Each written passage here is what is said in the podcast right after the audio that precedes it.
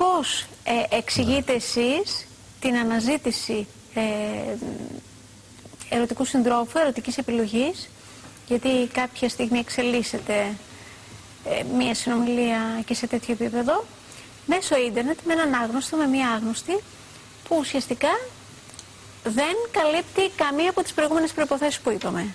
Γιατί είναι ε, άγνωστο. Μα ανταλλάσσουν φωτογραφίες και μέσα από δεν τα μηνύματα. Δεν είναι πραγματική η φωτογραφία ή όχι. Ε, εντάξει. Βέβαια τώρα έχουμε και κάμερες, τηλεκάμερες που μπορούμε να δούμε τον άλλον και γίνεται αυτό συχνά. Μάλιστα γνωρίζω και ανθρώπους από τα Χανιά που κάνουν γνωριμίες με ανθρώπους από όλο τον κόσμο. Ναι. Ευρώπη, Αμερική. Ε, σχετίζονται οι άνθρωποι. Δεν, ε, ίσως είναι η μοναξιά έντονη, δηλαδή το να μην έχεις σύντροφο είναι κάτι πολύ σοβαρό και ναι. το νιώθεις την απουσία. Είσαι νύχτα σπίτι σου μόνος. Μέσω και facebook μου λένε μέσα από το κοντρόλ γίνονται τέτοιου Ναι, με το facebook νομίζω βλέπεις τον άλλον, δίνεις τα στοιχεία σου. Εμένα αυτό συγκεκριμένα μου αρέσει πάρα πολύ, δηλαδή κάνεις ένα profile και λες ε, όλα τα δικά σου χαρακτηριστικά, ποιος είσαι, τι ενδιαφέροντα έχεις, ε, τι ζητάς ναι. ακριβώς από τον άλλον και αυτό μένει μετέωρο ας πούμε, στο ίντερνετ, υπάρχει εκεί και το επισκέπτεται ένας άλλος ο οποίος έχει ανάλογες ε, προτιμήσεις με σένα και προϋποθέσεις και μπορείτε να επικοινωνήσετε μαζί. Ναι. Δεν το βλέπω καθόλου αρνητικό. Ε, Μπορεί να εξελιχθεί ένας Εσύ, έρωτας, Το βλέπω να γίνεται αυτό. Ναι. Που να καταργεί τις αποστάσεις. Και σε γάμο μπορεί να, να έχω δει δηλαδή τέτοια περιστατικά. Βέβαια πρέπει να, να είναι κανείς προσεκτικός ώστε να βρει κάποιον ή κάποια που θέλει ε, κάτι ανάλογο με αυτό που θέλει και ο ναι. ίδιος. Δηλαδή, αν ο άλλος θέλει μια περιστασιακή σχέση ή ε, θέλει κάτι καθαρά, σεξου, μια σεξουαλική επικοινωνία και ναι. εγώ ζητάω τον σύντροφο της ζωής μου, δεν θα επικοινωνήσουμε.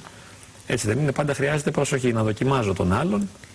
Λοιπόν, ακόμα μια ερώτηση. Μια φίλη μας τηλεθεάτρια μας ρωτάει κάποια πράγματα που είναι πάρα πολύ σχετικά. Βέβαια, εσείς θα προσπαθήσετε να απαντήσετε. Πόσο διαρκεί, λέει ο έρωτας; Πόσο η αγάπη, δεν κάνουμε γλυκό τώρα εδώ να πούμε τόσο και τόσο. Και αν το άτομο δεν ανταποκρίνεται στις προσδοκίες μας, τι κάνουμε; Καταλαβαίνετε ότι όλα είναι απολύτως υποκειμενικά. Πόσο διαρκεί ο έρωτας και ναι, πόσο η αγάπη. Μπορούμε να μιλήσουμε για στατιστικές, να τη, να τη βοηθήσουμε την φίλη μας; Ε, η αγάπη θα διαρκέσει ε, μέχρι να απογοητευτούμε από τον άλλον. Δηλαδή, αν απογοητευτούμε, θα αρχίσει να παγώνει αυτό. Όχι βέβαια το ενδιαφέρον μας για τον άλλον ή η ανάγκη μας ή η εξάρτησή μας. Γιατί τίθεται και το ζήτημα του τι σημαίνει αγάπη. Τι σημαίνει αγάπη. Ναι, καταρχήν να ξεκαθαρίσουμε ότι ο έρωτας διαρκεί πολύ λιγότερο από την αγάπη. Έτσι. Ναι, η αγάπη άλλο, άλλο πράγμα. Ε, εξελίσσεται. Ο έρωτας εξελίσσεται σε αγάπη. Ε; Θα μπορούσε να εξελιχθεί. Μπορεί όμως να εξελιχθεί και, σε οργή, ναι. σε μίσος, σε θυμό. ε, είναι σημαντικό να τυπογραμμίσουμε και αυτό ότι ε, μπορούμε να πούμε ότι ο έρωτας είναι η άλλη όψη του νομίσματος του θυμού, της οργής, του μίσους. Αλλά και η άλλη όψη και της αγάπης. Έτσι μπορεί να είναι αγάπη, μπορεί να είναι και πολύ μεγάλος θυμός. μισούνται οι άνθρωποι και θέλουν να κάνουν κακό ένας στον άλλο μετά από μεγάλο έρωτα. Γιατί όσο μεγαλύτερος είναι ο έρωτας, τόσο μεγαλύτερη θα είναι και απογοήτευση. Όπως, όσο πιο ψηλά ανέβεις, πιο πολύ ε, θόρυβο θα κάνεις όταν πέσεις, πιο πολύ θα χτυπήσεις και θα πονέσεις. Επειδή κάποιος μπορεί να πληγωθεί πολύ, θυμώνει και μισεί τον άλλον και είναι απόλυτα φυσιολογικό. Μάλιστα. Πάντως ε, δεν μπορούμε να, να απαντήσουμε συγκεκριμένα στο πόσο ε, ε, λένε, Υπάρχουν κάποιες υποθέσεις και κάποιες στατιστικές. Για, μπορούμε να μιλήσουμε για έξι μήνες, για ένα χρόνο ή για τρία χρόνια. Αλλά κάθε φορά είναι προσωπικό. Εγώ νομίζω ένα κριτήριο είναι η συμβίωση. Δηλαδή, αν ζήσω μαζί με τον άλλον και τον συναναστραφώ όλο το 24ωρο, ε, θα αρχίσω να βλέπω αν μπορώ να ζήσω μαζί του ή όχι. Εκεί συνήθως αρχίζουν συγκρούσεις. Βέβαια, επειδή υπάρχει ο έρωτας ως σύνδεσμος, είμαι πολύ δεμένος με τον άλλον. Ε, βιώνω όμως και το αδιέξοδο μέσα από την παρουσία του, ότι δεν μπορούμε και να τα βρούμε, και εκεί συγκρούομαι. Και λέω τον θέλω, τον αγαπώ, μ' αρέσει, είμαι δεμένος, αλλά δεν τον αντέχω κιόλας και δεν τον μπορώ. Και γι' αυτό στις περισσότερες σχέσεις έχουμε συγκρούσεις. Και είναι ε, με ματαιώσεις φορτωμένη η σχέση υποφέρει κανείς ο άλλος μαζί με τον σύντροφό του. Δηλαδή δεν είναι ευτυχισμένος ναι. πραγματικά. Είναι εξαιρέσεις. Υπάρχουν περιπτώσεις όπου αισθάνεται ένας από τους δύο πως επένδυσε χρόνο. Επένδυσε ε, βέβαια, τη ζωή του επενδύει. Επένδυσε τη ζωή του και θέλει πάση θυσία να το οδηγήσει κάπου ενώ βλέπει ότι δεν τραβάει και για να, μην, ε, και για να εκπληρώσει προσδοκίες τρίτων αλλά και γιατί το αισθάνεται ως υποθήκη.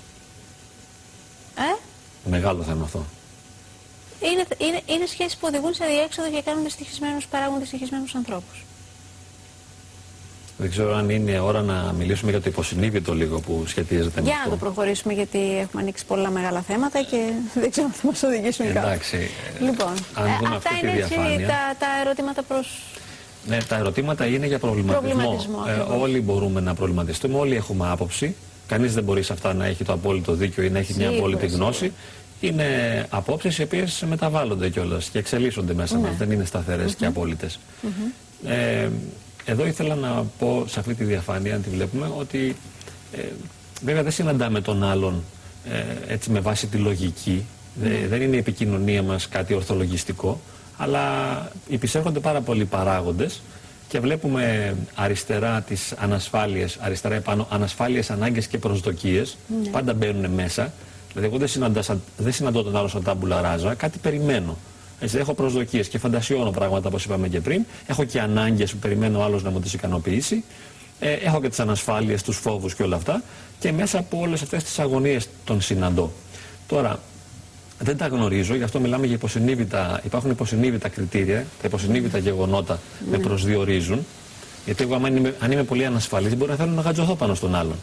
Αν είμαι ανασφαλής, φοβισμένο και έχω και προσδοκίες. μου εμπνέει μία επίσης, κινείται στο ίδιο μήκος κύματος με μένα ή μου εμπνέει μία Μπορεί ασφάλεια. Μπορεί να μου εμπνέει την ασφάλεια. Αν μου εμπνέει η ασφάλεια και εγώ έχω κολλήσει και λέω σε αγαπώ, σε θέλω και είμαι δεμένος και σε χρειάζομαι, αυτό το πράγμα δεν είναι. Προσπαθώ ε, να κρατηθώ από τη δική του ασφάλεια και να συμπληρώσω. Δεν είναι αγάπη. Ναι.